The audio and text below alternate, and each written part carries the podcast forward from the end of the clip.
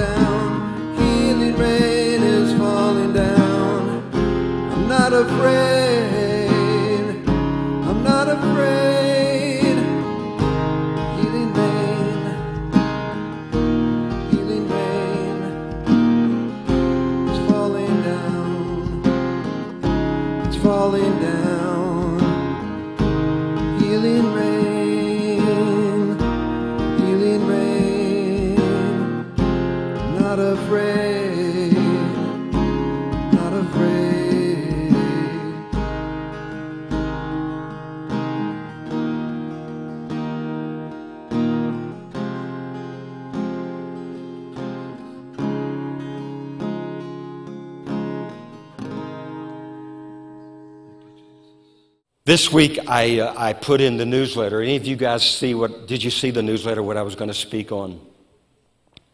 It was on understanding and overcoming the spirit of Antichrist. I'm still going to insert a little bit of that because I, ha- I have some really good news and bad news too. All through my ministry, and I've been in ministry for over 35 years, wherever I've been, I found, and you surely can attest for the last 32 years, it seems like God always gives me the word that is specific for that time and that place. Now, that's the good news. Now, the bad news is that God always gives me a word specific for that time and that place. And sometimes I don't know how to handle that. But you don't, you don't let up, you don't back off. You don't stop telling what God told you to say. Somewhere along the way, somebody said you should preach as if you're preaching the oracles of God. And somehow it stuck inside of somewhere inside of me. And all of my life, all my ministry, I've always felt, God, you give me the word, I'm going to stand up and preach it like you gave it to me, and I'm going to believe it's thus saith the Lord. I've always believed that. Now, it doesn't mean that everything I've ever said is not, you know, and I mean, listen, the, how many of you know the flesh is weak? The flesh is weak. But I have a feeling he's going to pick up for my slack because, anyway, Alex said that earlier. And His grace is sufficient. His grace is far greater than any weakness. But there is an urgency about this hour. This is a serious time. And you must stand on the Word of God because the storms are coming. Say the storms are coming. But those that are building their house on solid foundation on the Word, the, that house is going to stand. And, uh, but we as the church must respond. I've been feeling like the Lord's saying, if you don't speak up now, you may never have this opportunity again.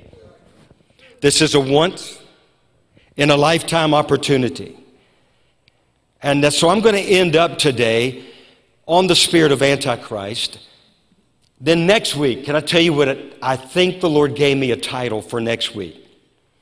I used to never announce the titles because I just felt somebody also told me, and I don't know, they said the devil can hear you if you speak out loud. So, anyway, I don't know that that's, I don't care what he hears. I hope he hears everything I say. Because I'm not backing down, I'm a David. But next week, I was, it was on Friday afternoon, the Lord gave me the title. I'm going to preach next week on the marks of the beast. I didn't say the mark, I said the marks. You better know the marks in this hour. You better know what this thing's going to look like if you plan on overcoming it. Does that make sense? Now, if you want to follow the beast, just follow the world. Watch CNN, MSNBC, CBS. I promise you, you will follow the beast. How many of you know that? I, I, I can guarantee you. I'm not prophesying it. But if you follow God's word and you understand, didn't Hosea not say, My people are destroyed for a lack of knowledge? A knowledge by what some pastor? No, the knowledge of the Word of God. Okay, let's go to 2 Kings chapter 14. I'm going to begin there, but so what I'm going to do is I, I want to start with the solution before I tell you the problem. Is that okay? So I want to review some things that I spoke on Wednesday night because I don't know how many people are watching that. And, uh, but it's something that's important. We have to know the solution, and then we can get to the problem. And then I'm going to end up at the end of next week with the solution. You got to end up with some hope. You know what I'm talking about. You don't just tell people the wages of sin is death. I mean, that is the truth. Many of you know that? But the gift of God is life, eternal life. And we understand you have to end up with some hope. Now look in verse 26 of 2 Kings chapter 14. We have to understand this. This is how I can build this two part thing. And by faith, I'm going to trust God to help me now and tell me what to say next week because I've never done this before. I've never preached on the marks of the beast. But there's always a first time. And if he's rising up in the earth, it's probably a good time to preach on it. But look in verse 26. For the Lord saw the affliction of Israel. Now, does the scripture not say that whatever happened beforehand happened for them as our example on whom the ends of the ages have come? So, could we insert America where we see Israel in that text? understanding the full context. For the Lord saw that the affliction of America was very bitter. And whether bond or free, there was no helper for Israel. There was no helper for America. How many of you know there is no helper for America outside of the one who is the help? We lift our eyes to the hills from where our help comes from. Help will not come from man. We want to vote correctly, but we know that man can only do so much. With God, all things are possible. Now, verse 27 And the Lord did not say that he would blot out the name of Israel or America from under heaven, but he saved them by the hand of uh, Jeroboam. So, in other words, we know our help comes from God, but God raises up men and women to do his bidding. And he has all through history, correct? You don't have to surrender to God's will. You can be resistant, but if you yield to His will, God will use you in ways you never even have imagined. It's an amazing what God will do with a simple man or a simple woman that says, God, here am I, send me. And then he goes on in verse 28, talks about the rest of the acts of Jeroboam, how he made war, and how he recaptured for Israel what had belonged to Judah. And so he made war and he recaptured. There was a time of restoration. Now we know that the scriptures give us the timing of these. Uh, boy, I appreciate Alex mentioning that. Because I think a lot of this is knowing the times and the seasons. But one night, I don't know what it was. When was it? I can't remember. Some, you ever, ever, you ever have problem remembering what day that happened? But I woke up, and all I could think about in that waking up zone was war. I kept hearing war, war, and I kept seeing the scriptures. They kept coming like in my mind. You know, uh, there's a time for peace and a time for war. And then you know it says we the battles we're in the you know we wrestle not against flesh and blood but principalities and powers and all these things. And I kept seeing that. And I think the Lord was telling me something. And you know in Ecclesiastes it says to everything there's a season and a purpose. There's a time to be born and there's a time to die. How many of you know that? We don't want to die before our time. So you want to use all the precautions, build up your immunity, and be safe. You just don't want to give in to the lies of the, the agenda of hell. You just don't want to do that. You want to be wise because of the wisdom of God. Whatever comes from the world, I can promise you it's not going to be that wise when it all boils down to it. The wisdom of man is foolishness. It's what man says is foolishness, which is real wisdom, which is God's word. And they're going to think you're awful foolish if you don't agree with them. They'll cut your tweets out. They'll take you off of. How dare you want to tell people there's hope? Who do you think you are, spoiling my little agenda? Besides, I've got a vaccine waiting in the wings. If you tell people there's hope, we won't need a vaccine. That's why I'm going to keep telling people there's hope. We don't need your vaccine, especially when you're telling us your goal is to depopulate planet Earth. People can tell me to back down all they want. I ain't backing down.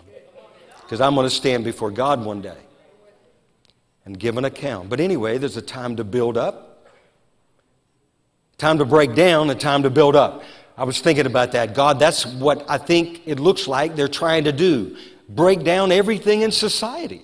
Break down the economy, break down schools, and break down everything so they can build it up in their image, the image of the beast.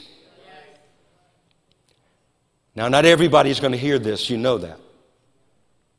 Let him who has ears to hear, hear what the Spirit is saying to the church.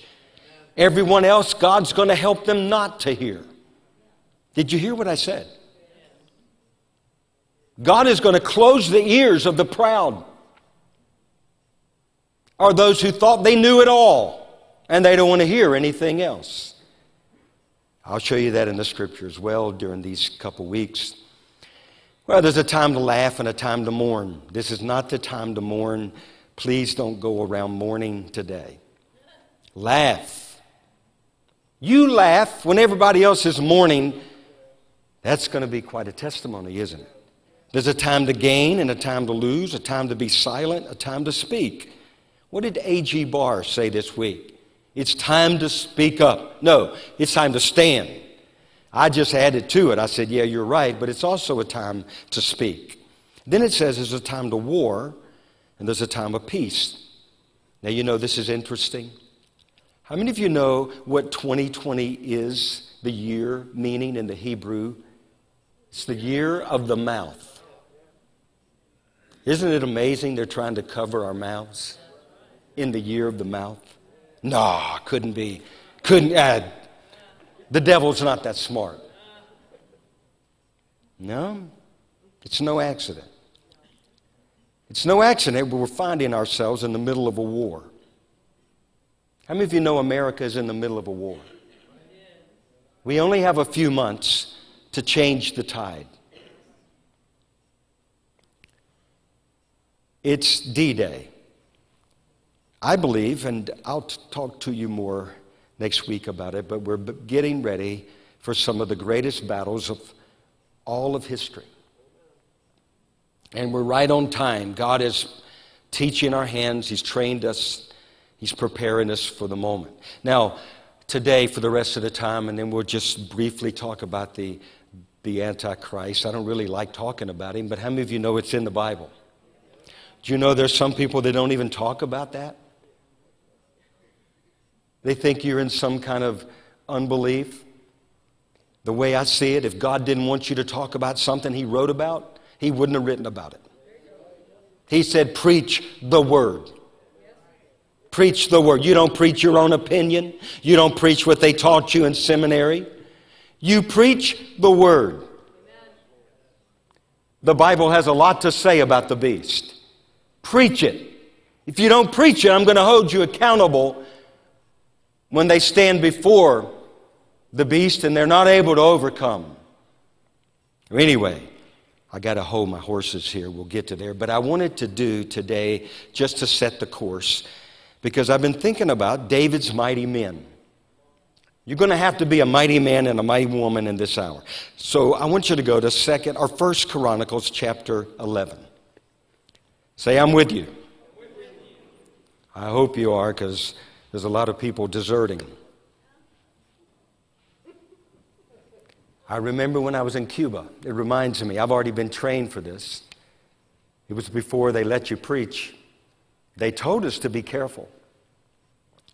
Said, Be careful. They're watching. The communists are going to be watching every move you make. So I stood up on a bench and started preaching. And the police came. I told you this story. And the police took me and my friend who was playing the guitar off. And then I turned back around to look for my friends, and they were all scattering in the crowd.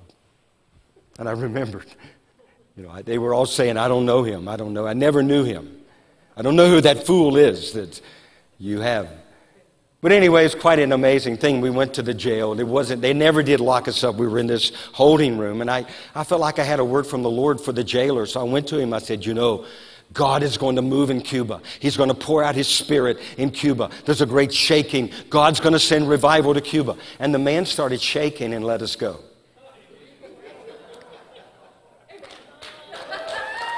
And you know what's happening in Cuba today? There's a great move of God breaking out in the underground church. And our friend Osmani Sosa, who used to play baseball in Cuba. Now he's leading a sports ministry, and he's seen thousands and thousands of Cuban athletes come to Jesus. It's an amazing thing. But anyway, First Chronicles chapter 11, verse 22. This is one of my favorite scriptures in all the Bible. And I think I've read this before, but you may want to circle it, go back, look at it. Benaiah was the son of Jehoiada, the son of a valiant man from Kabzeel who had done many deeds, and he had killed two lion like heroes in Moab. Now, you know, before you face real lions, God may have you face some lion like creatures. Does that make sense? Some things that are not really the lion, but it may look like a lion, so that he will train you to face the lion. And that's what happened with Benaiah. He'd killed two lion like heroes. But look at this. He'd also gone down and killed a lion. Now, this was not lion like, this was the real. He killed a lion in the midst of a pit on a snowy day. That's a strange scripture, isn't it? He killed a lion in the midst of a pit on a snowy day. What does that mean? Well, first of all, if it's a snowy day, that's not the best of circumstances to be tangling with a lion because you can't get your grip. The lion has bound to have an advantage over you in whatever shoes you're wearing, or boots, or your bare feet. And then, secondly, you're in the midst of a pit. That means there's no way out. You can't get out. You have a choice stand there and watch that lion devour you, or put up a fight. You know, that's where the church in America is right now. You know America's beyond human remedy? How many of you know that? Beyond human remedy. So we can just stand here, look at the enemy in the face, call them a liar all we want, and it's not going to offend them. They don't care. Their father's the father of lies. You can stare at them, call them all you want, or you can fight back. And remember that our battle is not against flesh and blood but principalities and powers in the heavenly places, and greater is he that's in us than he that's in the world. Anyway, isn't that a neat story? So if you get in a mess, you feel like you're in a pit, you're surrounded, and there's no way out, and you're looking eye to eye with a lion, take heart. The lion of Judah has a different plan. Just remember that. And the lion of Judah is with you. Now, First Chronicles chapter 12, and look, look in verse 32. This is what Alex was referring to of the sons of Issachar who had understanding of the times to know what Israel ought to do. We need both of those, don't we? We need understanding the times, but we also need what, what are we supposed to be doing?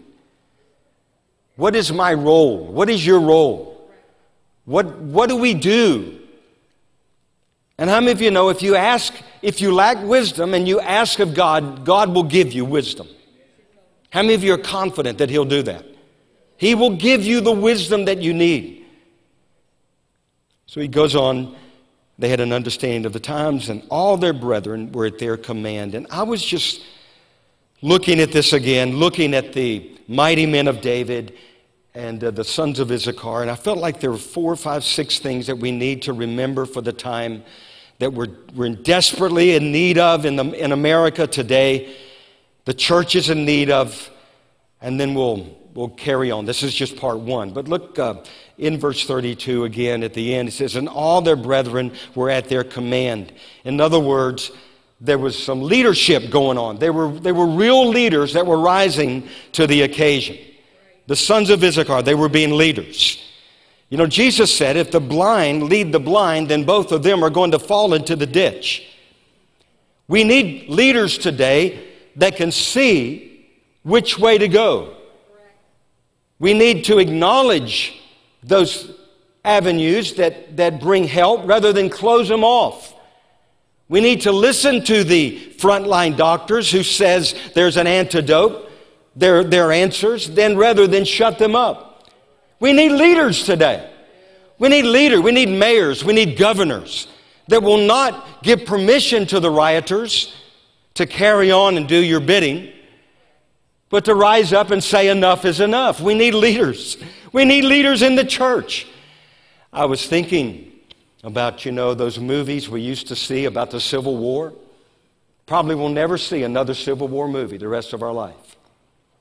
But I remember they would line them all up you know, three or four, five, six deep, sometimes way more than that. My thought was all the time is, you know, those guys on the front line, as they're walking across the field, there's a good chance not a one of them is going to make it. Every one of them is going to be killed.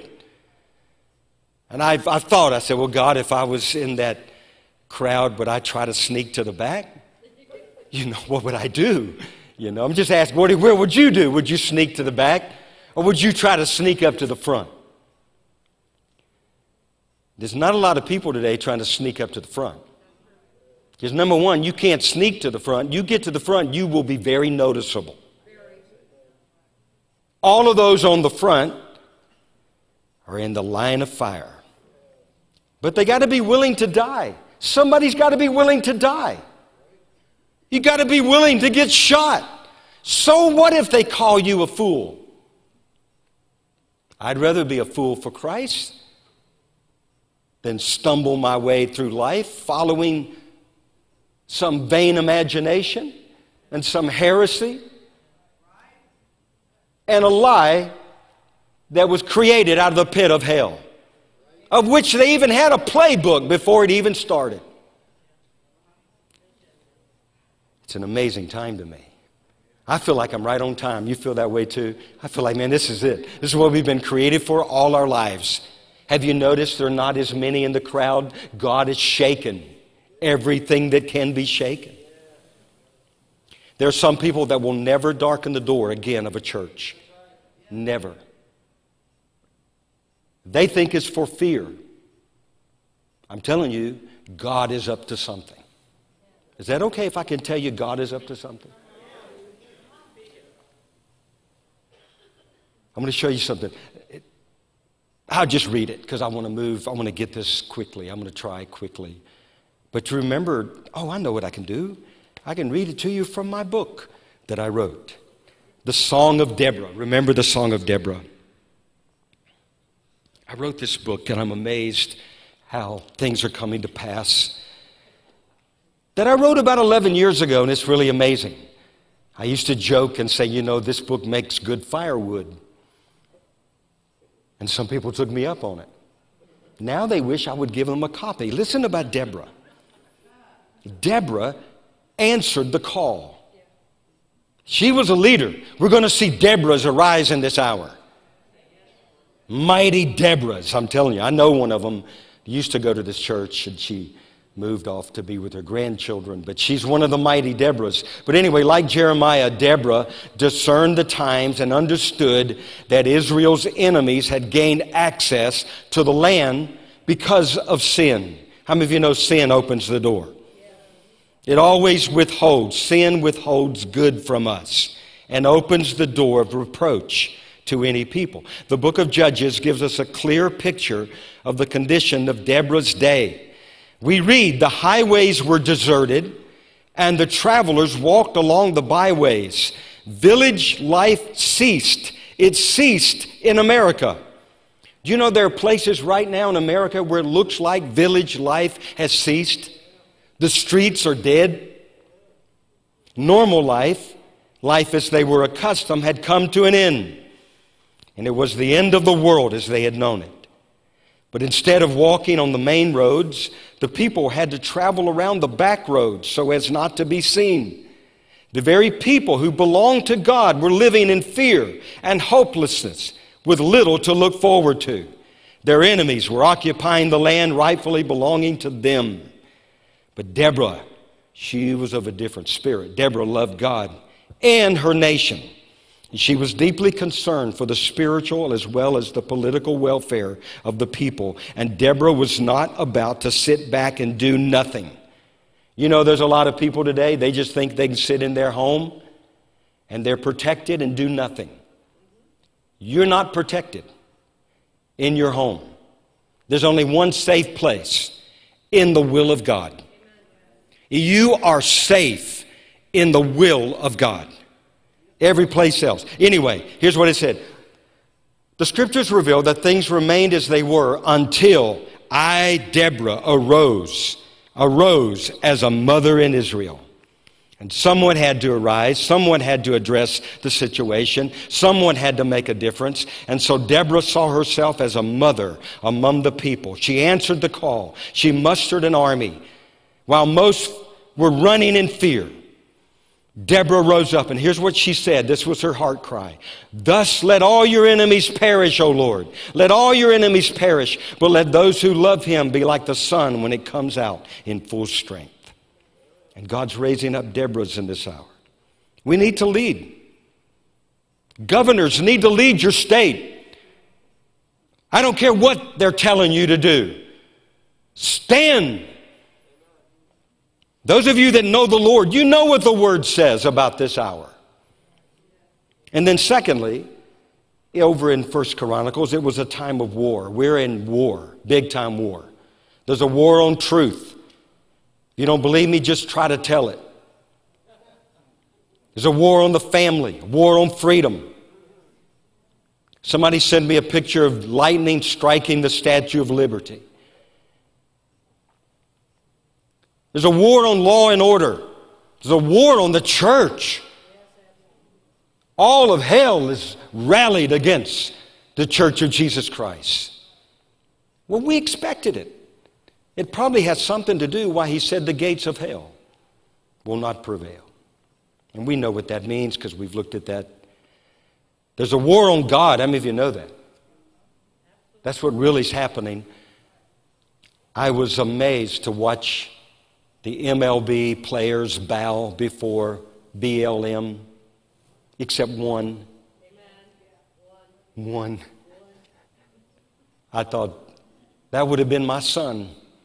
Because Josh used to bow before he, every time he pitched, he would bow on the mound. And I know they were ridiculing him because I could hear it. I'm in the stands. And sometimes I wondered, Josh, you got to get up. You got to face the batter, Josh. You're taking too long praying. Then I realized, no, that's why he's praying, because he got to face the guy coming to the plate. But I was so proud. Shirley and I would just be amazed. Every single time he pitched, he would bow. But you know, you don't have, all you have to look, you don't even have to get a CD. You can just look on the website. BLM is a Marxist organization. And so I thought, you know, all of those honoring a Marxist organization, they're really honoring the father of Marxism. You think that could be possible? Marxism and socialism and communism are all what? The same thing. They're all identical. They're three ways in which they manifest. Do you know that under Marxist policies, over 100 million people have died on planet Earth? And some people say it's twice as much. Well, let's think about Marxists. People, you know, those that are into Marxism today, they think they're atheists. Your father was not an atheist, he was a staunch religious man. Did you know that? Marx, Karl Marx, originally claimed to be a Christian. Originally. He discarded his Christianity and he fully embraced Satanism. He was an avowed Satanist. He considered himself to be at war with God and with the Bible. Here's one time, here's one of his quotes. He said, Thus heaven I forfeited. I know it full well. My soul, once true to God, is now chosen for hell. Marx used to tell his daughters, did both of them commit suicide? Both of his daughters committed suicide. He used to tell his daughters a story how he bought his sword from the prince of darkness for the price of his soul. He would declare that it, it, was his aim to draw all of mankind into the abyss and follow them laughing all the way. This is Karl Marx. He wanted to ruin everything. That was his goal. It wasn't to improve society, it wasn't to reform, it was to ruin it and enjoy its ruin. Everything socialism touches, what happens? It's eventually ruined. Everything.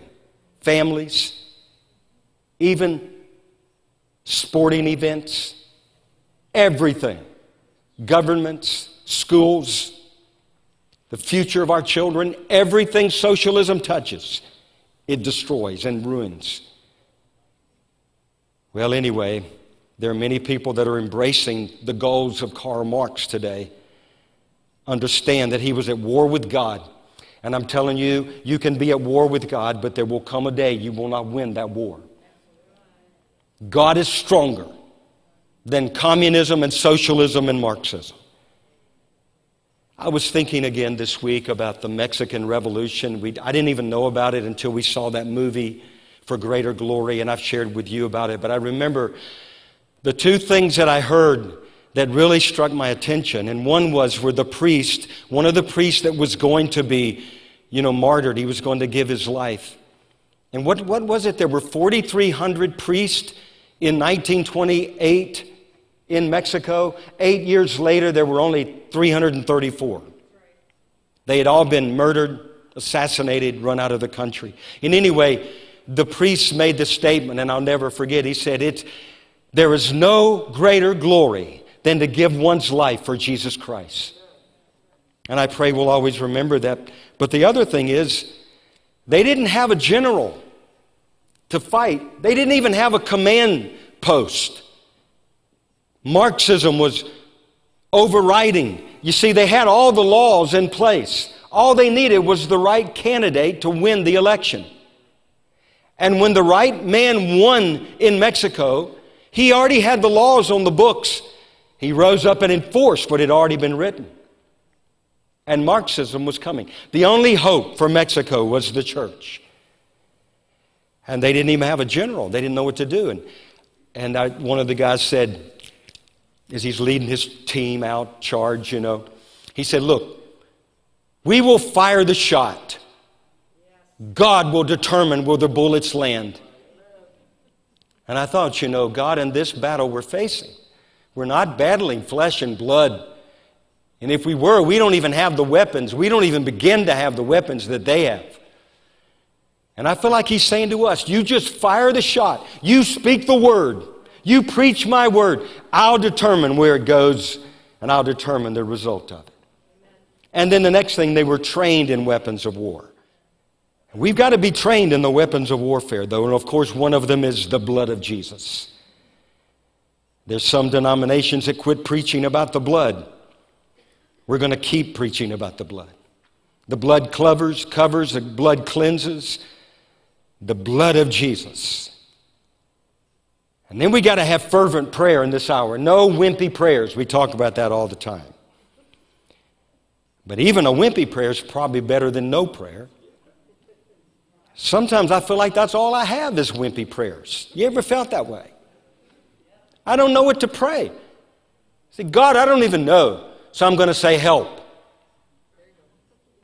That's a powerful prayer.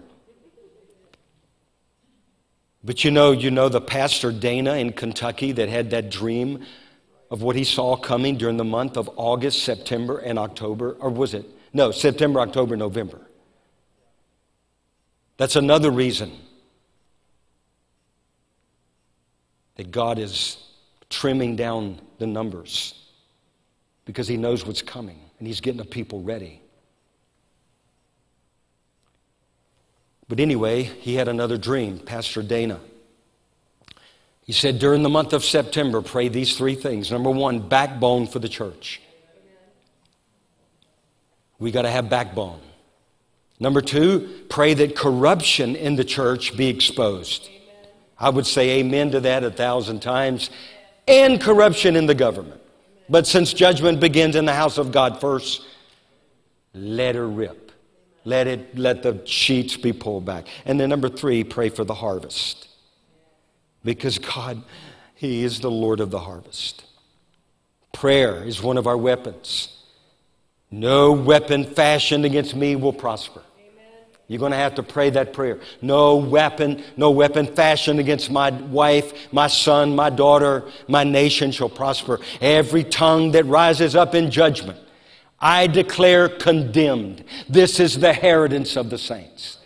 Do you know that's what it says?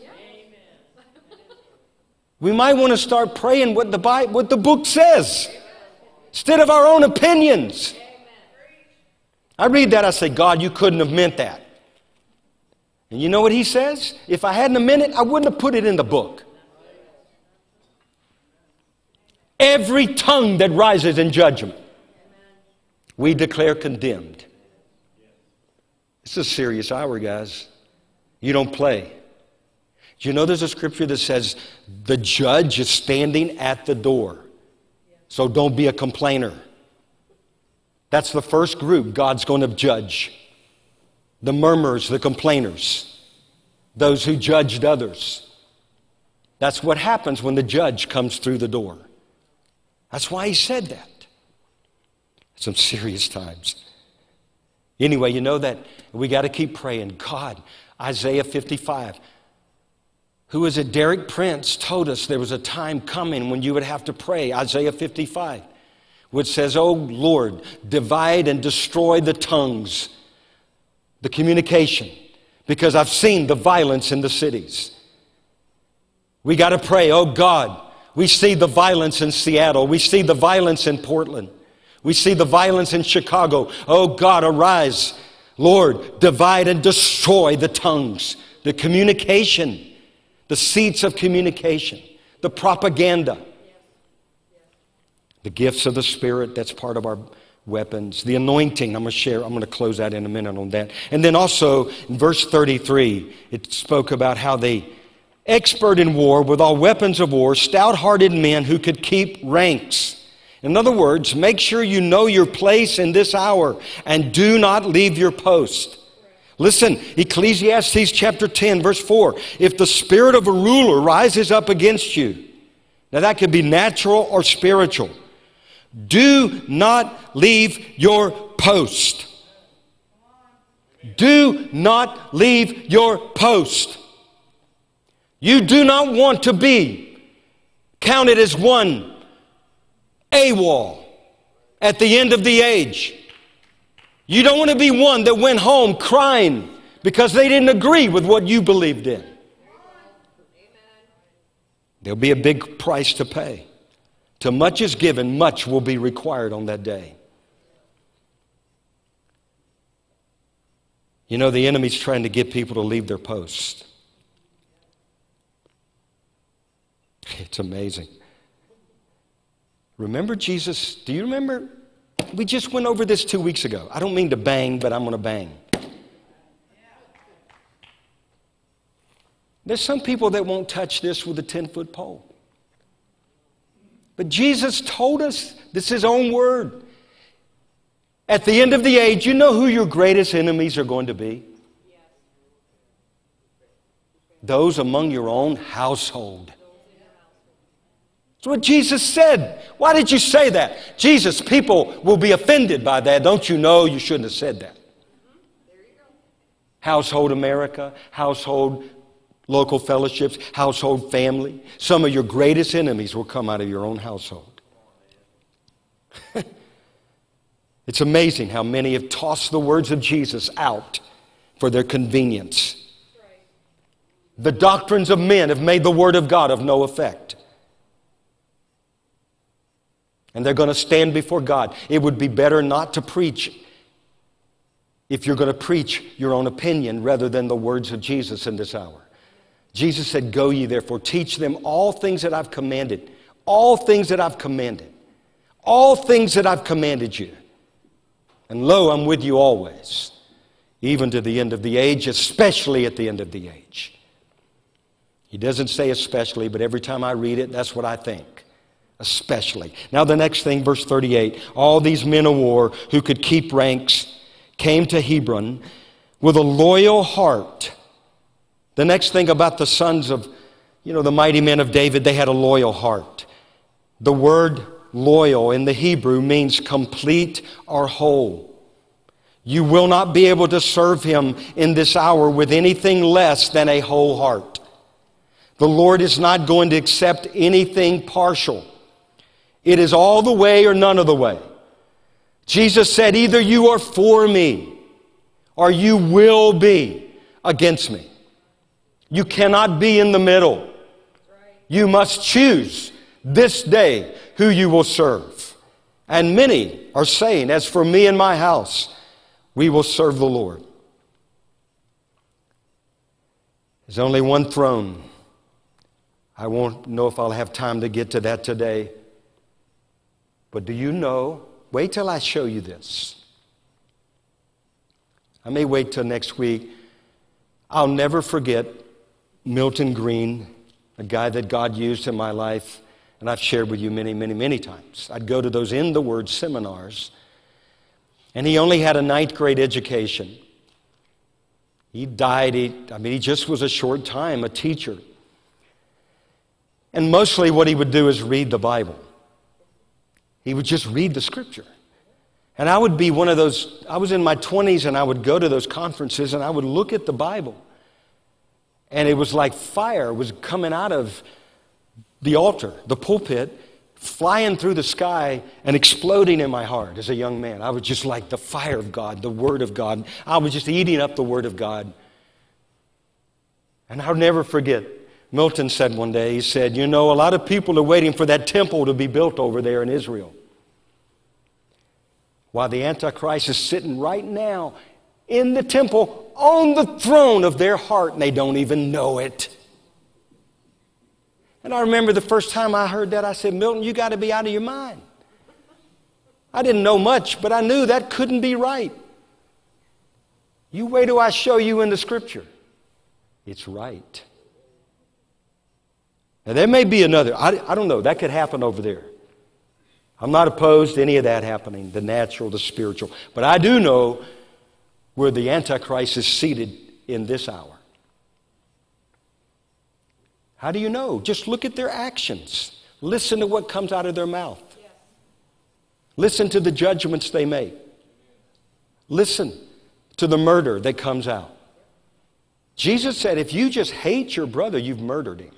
If you just lust with your eye, you've already committed adultery. You don't even have to do the real thing. You might as well go do the real thing because you've already done it. Now, don't do the real thing. So, what am I saying? We got to have a loyal heart. You got to be in all the way. I think Amanda was sharing that this morning. Jesus, He's, he doesn't want any competitors. He said, Have no other gods. No other gods. And I would speak to the Church of America, no other gods before me. And then the next thing in verse 38, he said, They all came with a loyal heart to make David king over Israel. They were of one mind to make David king. In other words, for us, one mind to make Jesus king. Now, he's already king. The kingdom is among us. It's our job now to declare the kingdom of God is here. Right? Does that make sense? Jesus said, the kingdom of God. With my little finger, if I cast out demons, it's because the kingdom of God has come nigh you. That's our message. The kingdom of God is here. Where? With that denomination down the street, that denomination that closed its doors, obviously not there. They closed their doors. So where's the kingdom? It's within us. And everywhere we go, however, whatever we wear, we're the kingdom of God.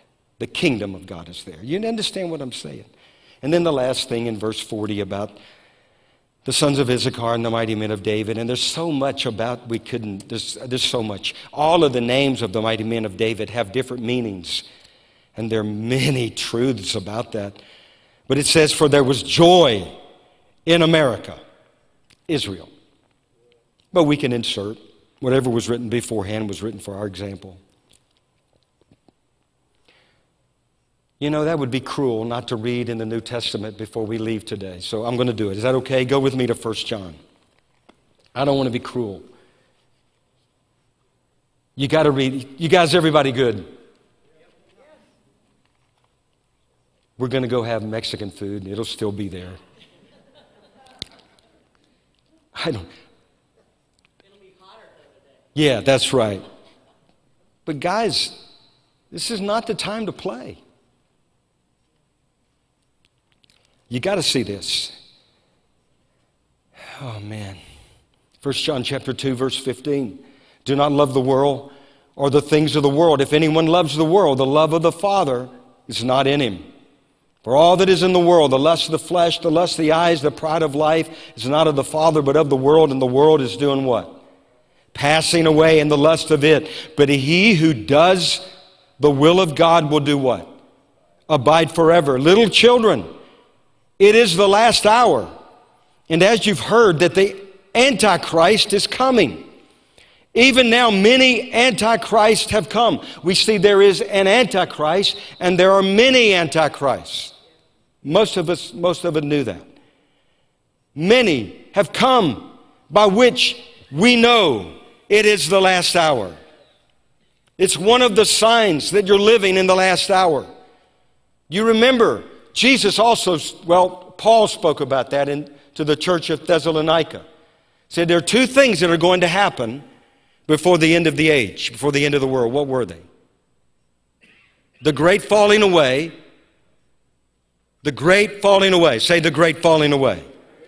The great falling away. We're in the midst of the great falling away from the faith. And the son of perdition, destruction, lawlessness will be revealed. You see any lawlessness being revealed in this hour? Destruction. Everything behind. You see, this virus is riding in on the Trojan horse called socialism. Everything it touches is destroyed. Everything.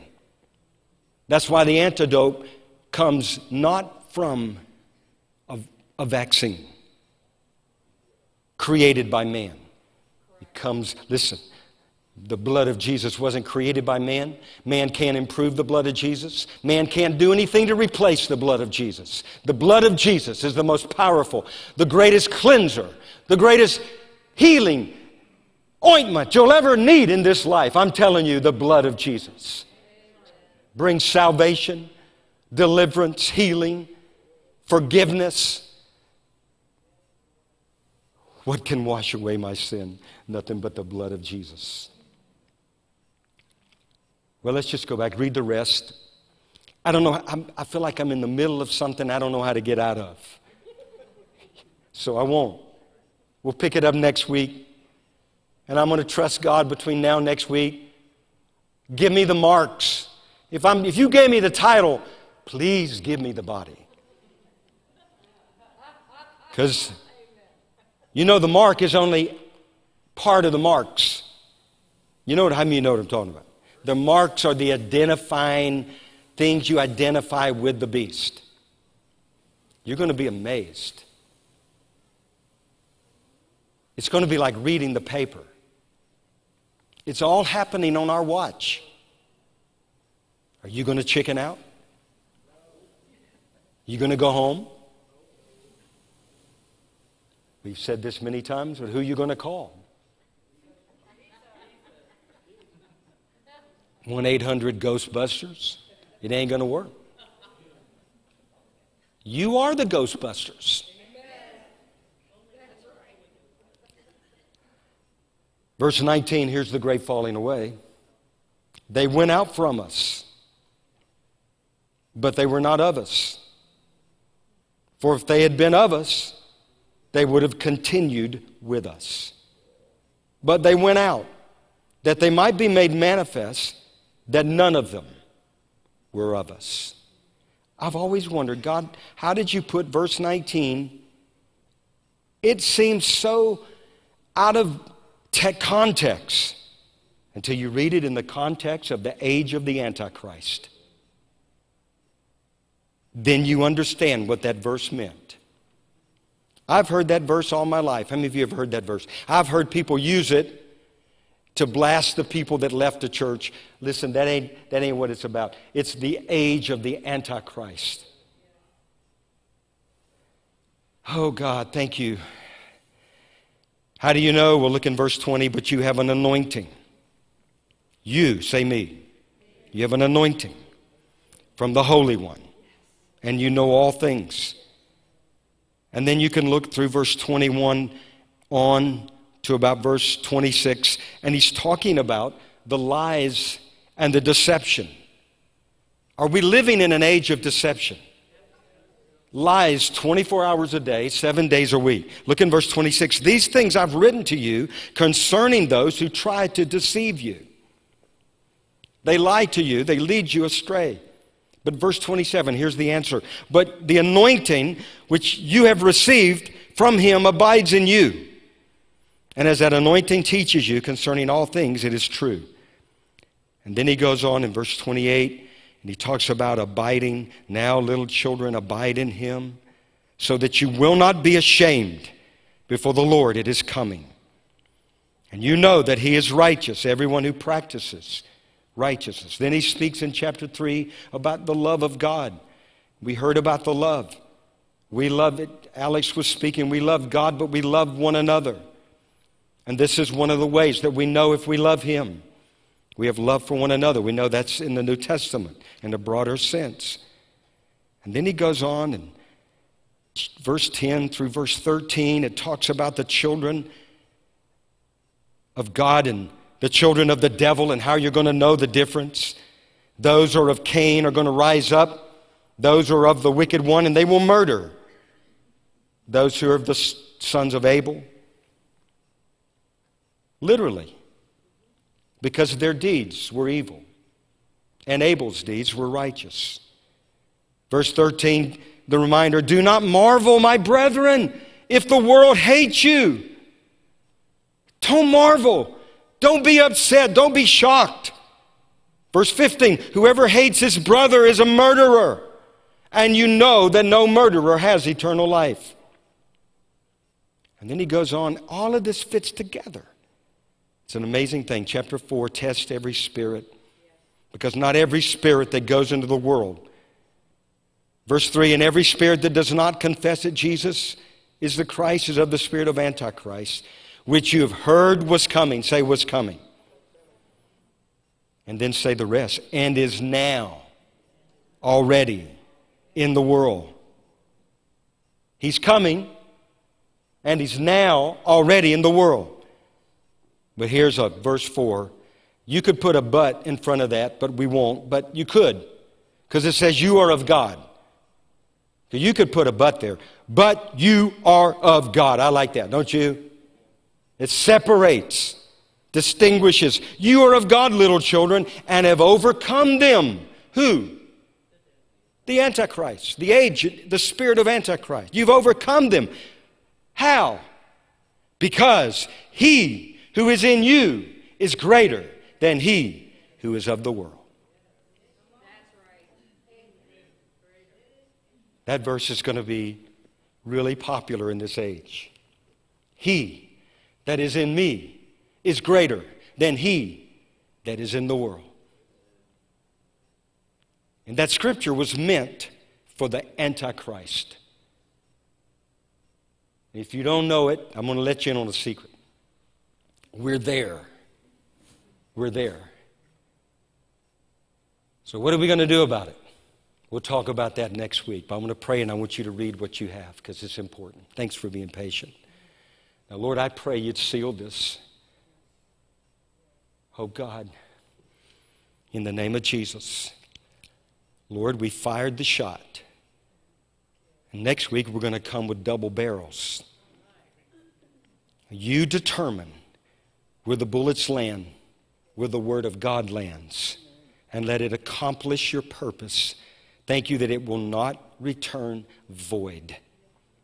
Lord, I thank you, you are separating the righteous from the wicked, the wheat from the tares, the sheep from the goats those, Lord, who said they served you from those who serve you. The left from the right, the righteous, the wicked, and on and on and on. I thank you, God. Hallelujah. Lord, I pray right now if there's anyone in this place who doesn't know Jesus, if anyone watching that doesn't know Jesus, I pray right now that they'll surrender to you and they'll know the Lord Jesus Christ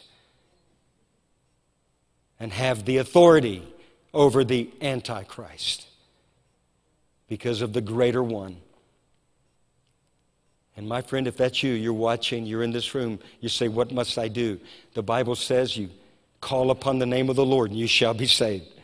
You call upon Him. That's really, that really is the bottom line. You confess, yes, confess you've sinned. You say, I acknowledge I've sinned. I confess my sin in my heart. I've, I've gone my own way.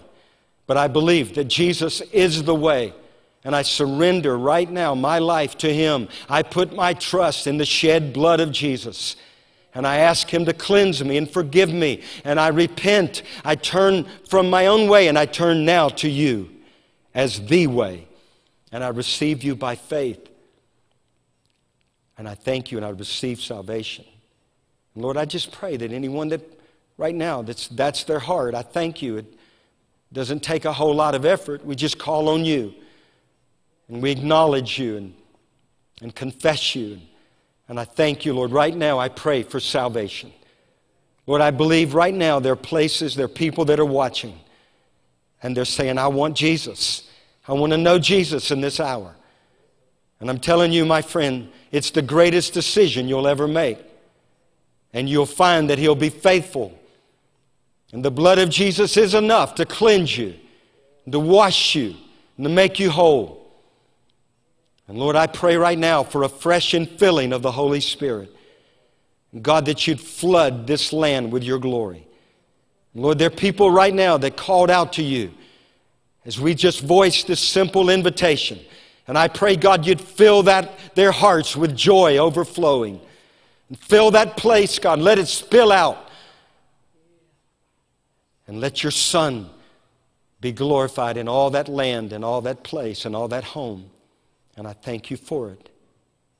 And Lord, I pray for protection for your people. And God, I thank you, no weapon fashioned against your people will prosper. And every tongue that rises in judgment shall be condemned. And this is our heritage. And God, we just agree with your word. And we thank you for the Son of God, the Lion of the tribe of Judah, that's rising up with fire in his eyes in the name of Jesus.